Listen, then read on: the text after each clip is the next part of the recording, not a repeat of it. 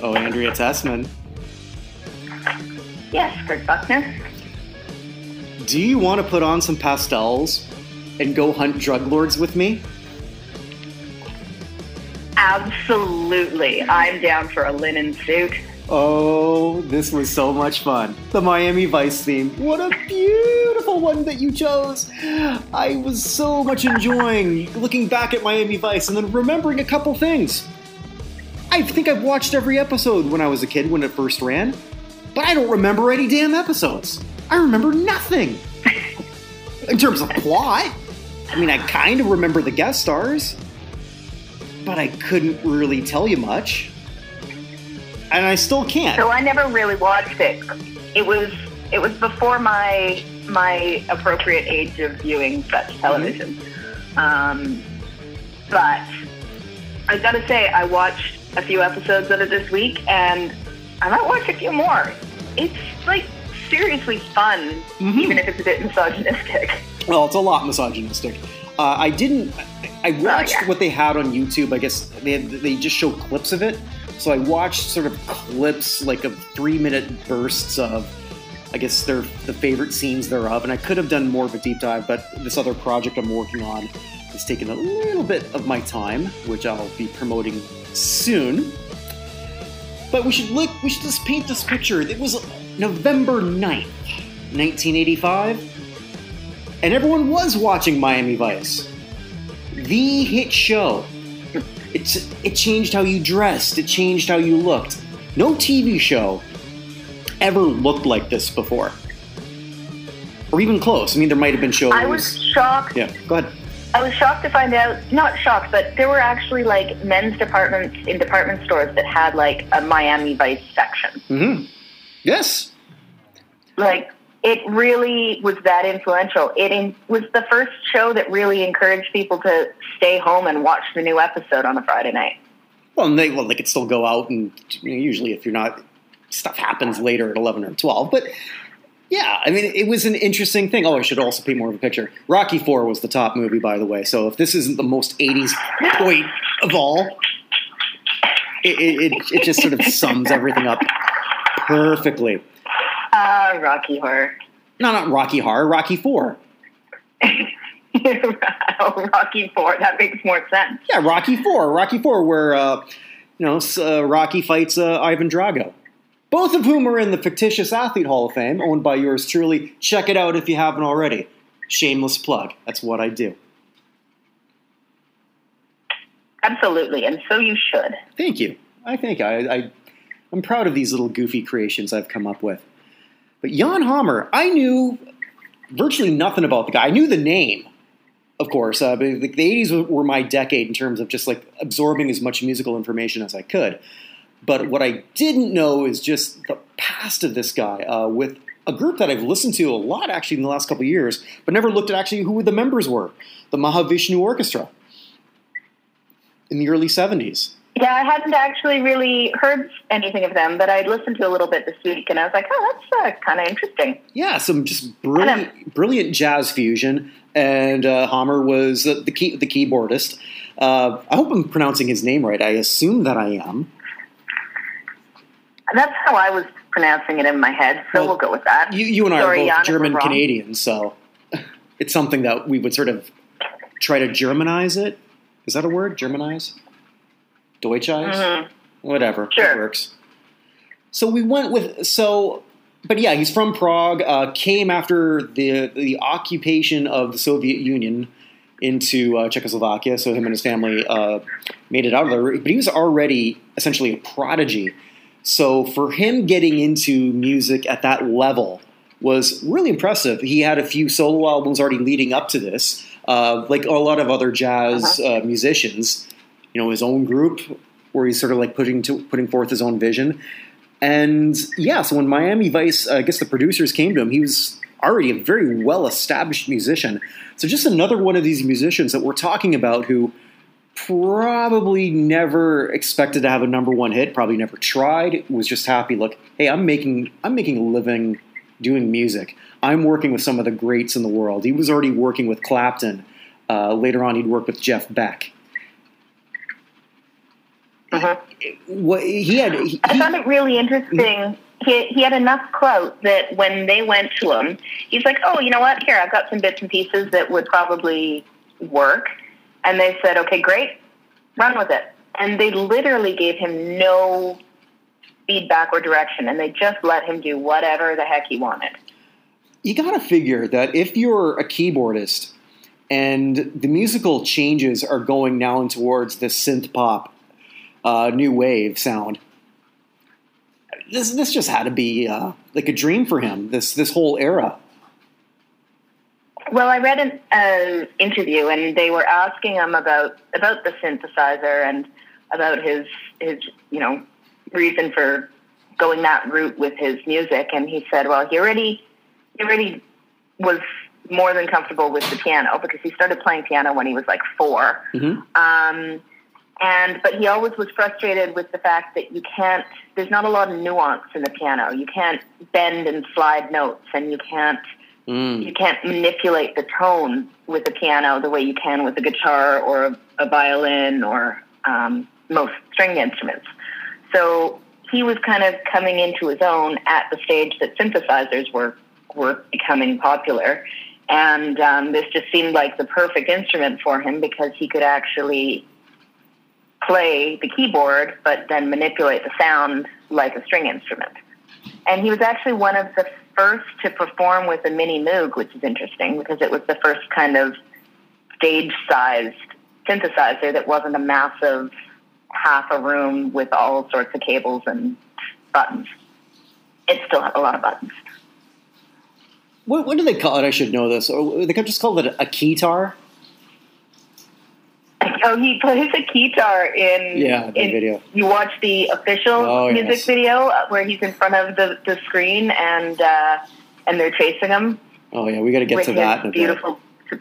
Oh my god. I'm, gonna- I'm going to he say. plays a keytar in that. I, I'm going to say this. Uh, I don't care who you are. I don't care how cool. Like Sean Connery at his at his apex of whatever, which was like a 30 year, 40 year maybe run of just where he's Sean Connery. You don't fuck with him. If Sean Connery's playing a keytar, mm, you, you could fuck with him. It- it- there's just something about that instrument that no, there's nothing remotely cool about it. I don't care who you are. You might as well be doing the Carlton dance. It's the '80s, man. Guitar's cool, even even the along with the flying V electric guitar. yeah, that's another one I never quite understood. Why would you shape it like eh, whatever? That video, yeah, I guess we got to get to that. That so imagine, and this is what I was trying to find, and I really couldn't. Maybe, maybe you did. So the Miami Vice was already out for a year. So when this song got, I guess, officially released, it was part of a soundtrack, and there was like three official soundtracks from, from the TV show featuring such wonderful hits that I guess we'll get to. Because I, I think that's the other thing. If you were a mid thir- mid to late thirties uh, white musician who was somewhat famous, chances are Miami Vice was going to cast you as some drug guy or someone or a mule or somebody who knew the drug guys, like Glenn Frey, Phil Collins. Lovely mullet of the '80s. I just Oh, love yeah. those balding mullets. It was, it was the equivalent of like getting on The Simpsons these days. Like anybody who was anybody wanted to be cast in a bit part on it. And they were also throwing their music at Miami Vice as to, to have. So it was the, the whole setup of the show was very different in the sense that, as you said, nothing looked like it, but also nothing sounded like it. hmm In in an episode, they would have around thirty minutes of actual music, um, and it was all like it was it was pop songs that they had had paid for, and then it was all um, put together with uh, that Okay. Jan Hammer did like he would intro and outro, but then he'd also sometimes just do, do something totally different, and he'd weave it all together. And there's almost a constant soundtrack going on, which there wasn't before that. That's Nowadays, you think about it, and you watch uh, Miami, uh, Miami Vice, you watch um, any of the cop shows or any show really, and there's there is a it's more like a movie. There's a constant soundscape in the background, and um, so he was literally composing like 20 to 30 minutes of music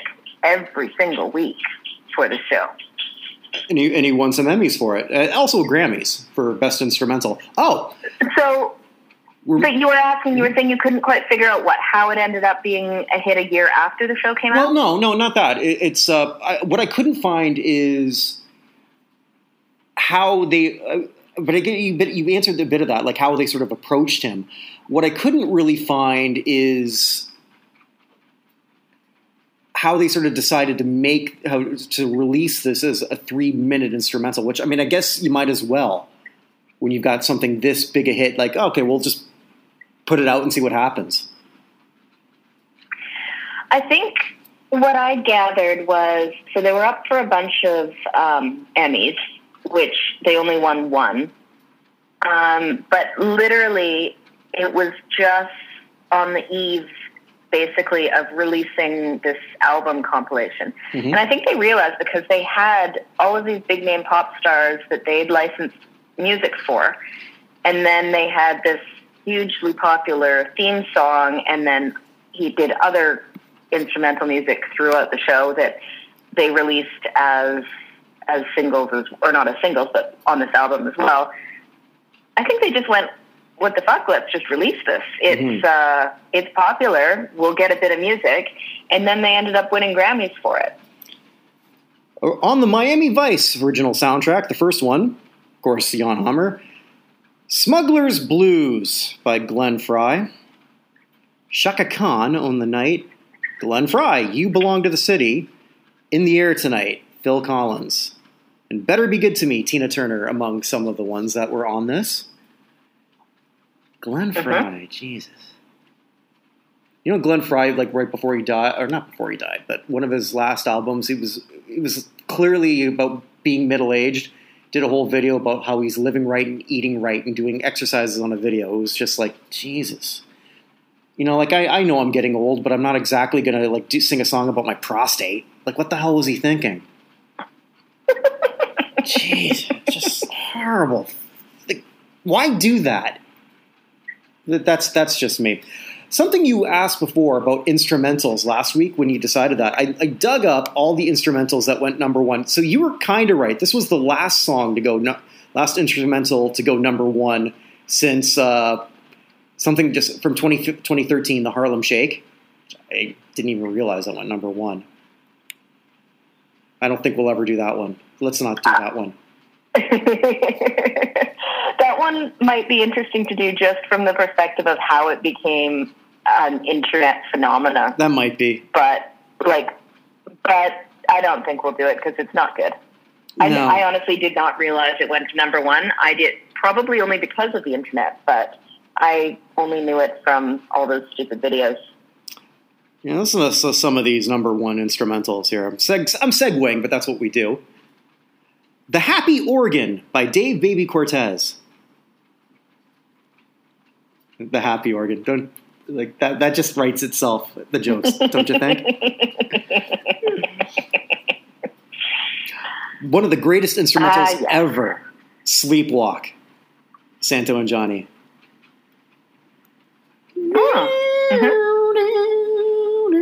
No, not, that's it. Although I've, I've I've been working on my uh, Lieutenant Castillo impression. Want to hear it?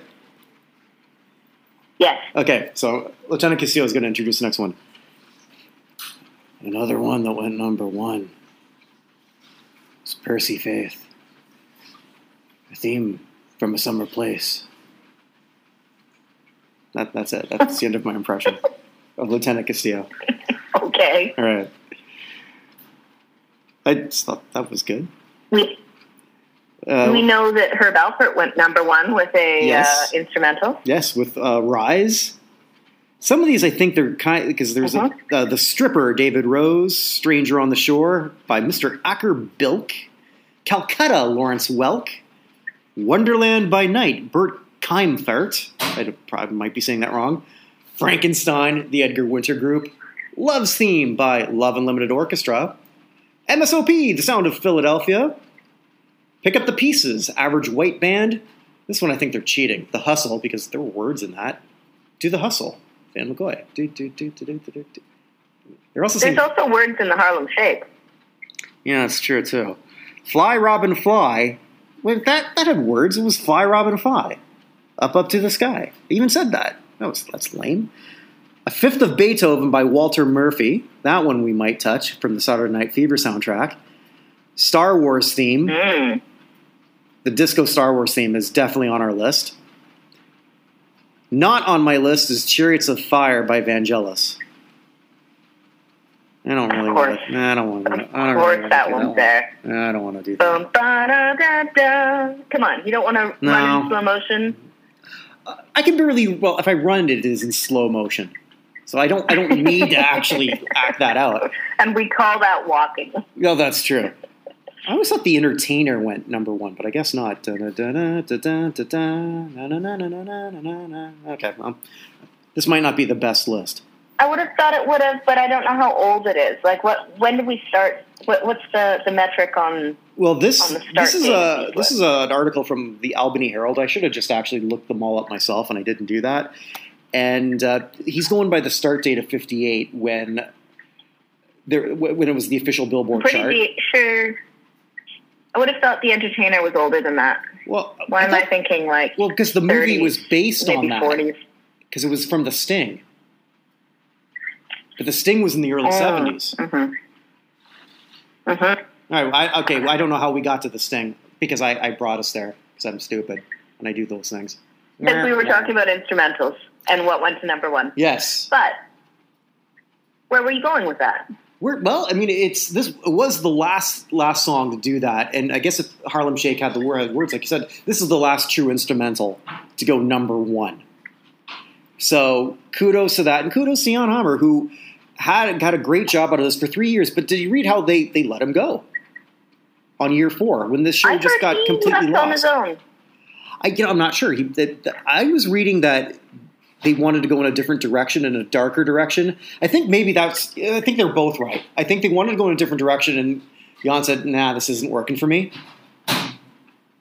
So it might have been one of those. Hmm, they're going in one could be. direction, and it's just like you know, I I, I can't do this, and he didn't need to Artistic differences. art well sorry, artistic differences but that video might have been something that he that had to been I'm, I was looking at that video and when you're watching that was he even actually on screen at the same time with don johnson and uh, philip michael thomas or did they I don't just think so. I think they bits just just recycled some Miami Vice footage and uh, and plonked them in in some extra scenes. I think you're right. And then watching that, so like he's running away. I guess he's he's running away from the cops. And okay, which if that's your video, that doesn't say much about these two cops if they can't catch this guy. Because if you're looking at Jan Wenner, how do I put this delicately? First off, male pattern baldness for any man is awful. It's even worse when you have when you have a baby face, like like like, like the circle of a baby. Mm-hmm. Not necessarily that he's baby face. He kind of was. He was 37 at the time, so yeah, he- doing the comb comb over. but yeah, he's one of those one of those guys that it would be really hard pressed to guess his age because he yeah he's got a fairly young looking face, Mhm. um, very round face, um, but then he's got like the halo curly hair. Well, and some of it. I mean, it was kind of yeah the comb over going. He's not. He's just. He he doesn't look like he's tall, let's say, and he's he's got a dad bod. hmm Um, yeah, it's it's kind of difficult to to gauge where he is in terms of age. You could say anywhere from 30 to 50. And I looked at what he looks and like I now. would He doesn't say look you are different. absolutely correct. Yeah, yeah, absolutely, for sure. But he didn't look like a cool guy. He looked like a cool. He looked like one of those guys who just like showed up somewhere. Uh, I, I can't believe I'm going to reference this movie, but I watched this with my wife. Just this horrible movie, um, Maid in Manhattan, where, where Jennifer Lopez is playing a maid, and you know, and then she just tries on a bunch Yeah, of in Manhattan. clothes. in Manhattan. Yeah, it's Maid in Manhattan. And she tries on a bunch of clothes from somebody who, because hey, it just happened to fit. He, that's what he looks like. He did. He just went in there and he just tried on some clothes. Because these are not his clothes. These blue and pink pastels are not his. They were shinier, but yeah. and Yes, in the video he's doing that, and then it always really comes back to him with the keyboard. And then he does a, that that guitar solo, and he tries to look at the camera like he's cool, but he's not. He's just he can't do it, which is fine. He doesn't have to. I don't think I'd have much. I, I'd look like I don't know. I, I, I'd say, what would I look like? I, I try to look like I'm trying to make love to the camera, but people would say it looks like I'm trying to blow a fart instead. You know, it's I don't not I'm not saying that's what this guy did, but it was just like it's like okay, I'm going to be on camera. This is like a home movie. For someone who scored the most stylish television show of its day, man, he didn't know how to style himself. But I don't I don't think there's anything he could have done to make himself look look cool without looking like an accountant. He just is one of those guys. hey, don't diss accountants. I'm not dissing accountants. You're not an accountant anymore, by the way. what? I'm an accountant. Aren't you head? Aren't you like a head of controller or something? Yeah, I'm financial controller, but I'm still a CPA. Don't diss my profession, man. I'm dissing. I'm I'm only dissing the males. Oh, I see. Ah, ah, it's reverse sexism. Uh huh. Did you notice too? Like at the end, like No. Oh, go ahead. No, no, you go ahead. I was gonna say that you notice like right at the end too, like on his keyboard, he, he- like, and again, he, there was also a gun there that he grabbed on the way out. Like what? Mm-hmm. You've never He fired does a not look like someone who should be handling a gun. He looks like that guy. You remember that image of the two, like the lawyer, the rich guy in the states with the Black Lives Matter protests, and he and his wife are like holding oh, their that guy. Yeah, and they couldn't hold the protecting gun their right. mansion, but his like they didn't actually know how to hold them. He kind of looks like that guy. I, I, maybe he also looks like sort of a, a shorter, fatter Billy Corgan. with a bit more hair than Billy Corgan. Plus, Billy Corgan was cool, even if he was weird looking. Billy Corgan got really weird too. But then any yes, he did. yes, he did. Of course, anyone I think who dated Tila But Tequila. that's another story. Oh, yeah, I could just go. Hmm?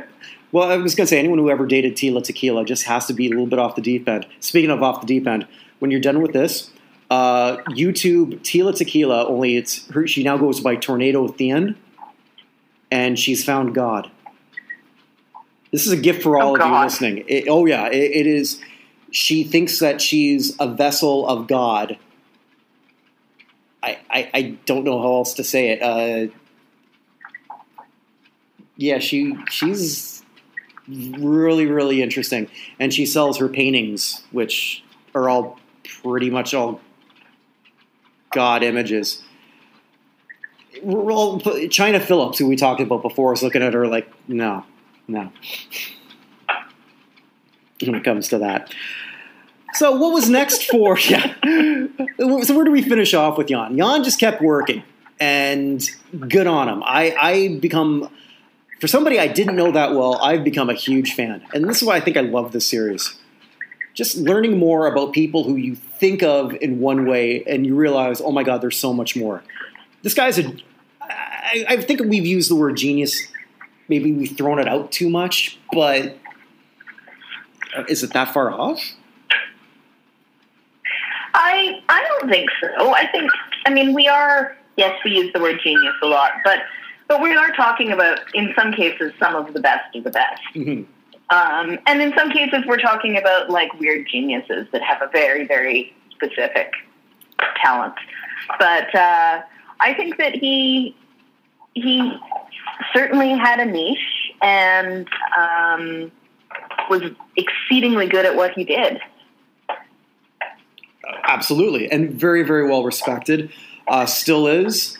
Uh, so, Jan Hammer, I'm really glad I got, we got to learn more about you. But I have to ask you this question here: Did you pick this because of a little schoolgirl crush on Don Johnson? No, he was. He's not really my type. I mean, he's a good-looking dude, Hmm. um, but that that weird scraggly mustache it, isn't really a selling feature. I have to admit, I, I kind of still, I kind of dig the whole three day, four day stubble because that's kind of me every day. Because I hate shaving. I don't mind stubble. It's just that it's pretty much only a mustache, On, on the on those old, and that might episodes. just be in the in in the first few episodes that I was watching, where he didn't really have the beard stubble, but he did have like a defined mustache stubble. Did you know that they actually put out a razor to create that look? the Miami device. I do know that. But they had to change the name because of copyright. They were afraid of being sued. I actually remember that being promoted on, I, I want to say Entertainment Tonight, and it was this short, geeky looking guy who uh, had the feathered mullet and was wearing the, you know, the Don Johnson clothes. It just, everyone was trying to sort of get that Mhm. look. But I had an F marry kill for you here. Yep. But I, I guess I already know where what the, what you're going to kill because it was sort of like based on the three past hunks we've talked about. I think I just sounded very Canadian. Talk to boot? No? Okay. Uh, 19, so, Andrea Tessmann, we have three men picked out for you 1985, Don Johnson, 2010, Marky Mark, or 1977, Kris Kristofferson. Oh man. Ah, well, I, I guess we'll kill Don Johnson and fuck Marky Mark and marry Kris Kristofferson, but I don't really know. Like, just because Marky Mark is was like a racist bigot and is now kind of a religious freak, and I don't know that I'd have that much in common with him. But I don't really know Kris Kristofferson outside of some of his movie roles, so Well, I mean, like, that's what I'm going with. all right. So, well, I mean, I think that I think they have all got. I, well, I guess Marky Mark's got the biggest uh, bank account, I would think. Although maybe Kris Kristofferson might That have a whole lot of songwriting credits too. Yeah, he's he's got to have a pretty uh, pretty padded wallet. Jesus, imagine this. Um, Don Johnson's probably the the, and he's the least successful out of those three. And Don Johnson is is had a career renaissance of late too. He's appeared in a lot of stuff. Has he? I haven't Yeah, uh, have you really. seen? I hadn't heard anything except that show like a decade or more ago that he was in. No, he he was uh, well. He was in uh, Django Unchained. He was he's in the, a, a show That's that right. what was that? Watchmen. Uh, so he was in that, and he was in a Netflix show, uh, Sick Note. So he, he's never stopped working. You know, it's been up and down. The movie career that he wanted That's didn't true. pan out, but out of those three, so he, but He's again, probably he, getting pretty royalties still off of Miami Vice. I would what, think. five six year run. well, he probably gets probably gets a lot from Nash Bridges too. Oh, Nash Bridges, of course. Yeah, so he's got that going for him. My God, those three people, but all three of those guys we've just talked about have had at least careers spanning 30 years and more. That's incredible. I mean, Yep. like I just gave you the That's best true. marry kill ever. I gotta, I gotta make it harder for next one. I have a comment from a previous from our previous episode that I wanted to mention. We got kudos from our biggest fan. Might be our only fan. I hope we have more than that. And this is regarding how the hell did this go to number one with This Is America? The one that I was afraid to do. Well done, you two. Best discussion and dissection of a song in the series so far. Also, I'm kind of disappointed that you didn't have a steampunk podcast system set up. Those are frogs, and they just weren't chirping that night. I told you this. Whistling Frogs of Barbados. I gotta take a picture of this and just put. I'll, I gotta send it to you, Andrea. They're not even the size of a dime. yeah. I, I want to see these tiny noisy frogs. Yeah, I never hear them actually. Like I, well, I see them outside, but I don't actually hear them make the noise or see. Like you don't see them hear them make noise. Uh, I don't know. Anyway, so I guess we got to figure out what we're gonna do next week. I have a few for you. I thought we could either go with somebody who's even more unassuming looking than Jan Hammer from a few years before, but then I thought of maybe possibly doing something else, just slightly more recent. But then I changed my mind again. We're going to 1969, and the biggest song of a genre that's not very good. But this song is a guilty pleasure of mine, and it might be of yours. And technically by a band that never existed. Care to take a guess? I have no idea. Oh, sugar, do do do do do do. Oh, honey, honey. Uh, honey, honey. Nice. Yes, the Archies. Is it 69 or 71? I forget. But the biggest song of the bubblegum genre, we're going to look at this. A song, again, by. They don't exist. It, it's a fascinating song, and I love this song. It's not particularly good, but it's. I, I gotta it's, say, it's a hook. it's sing alongable. Absolutely.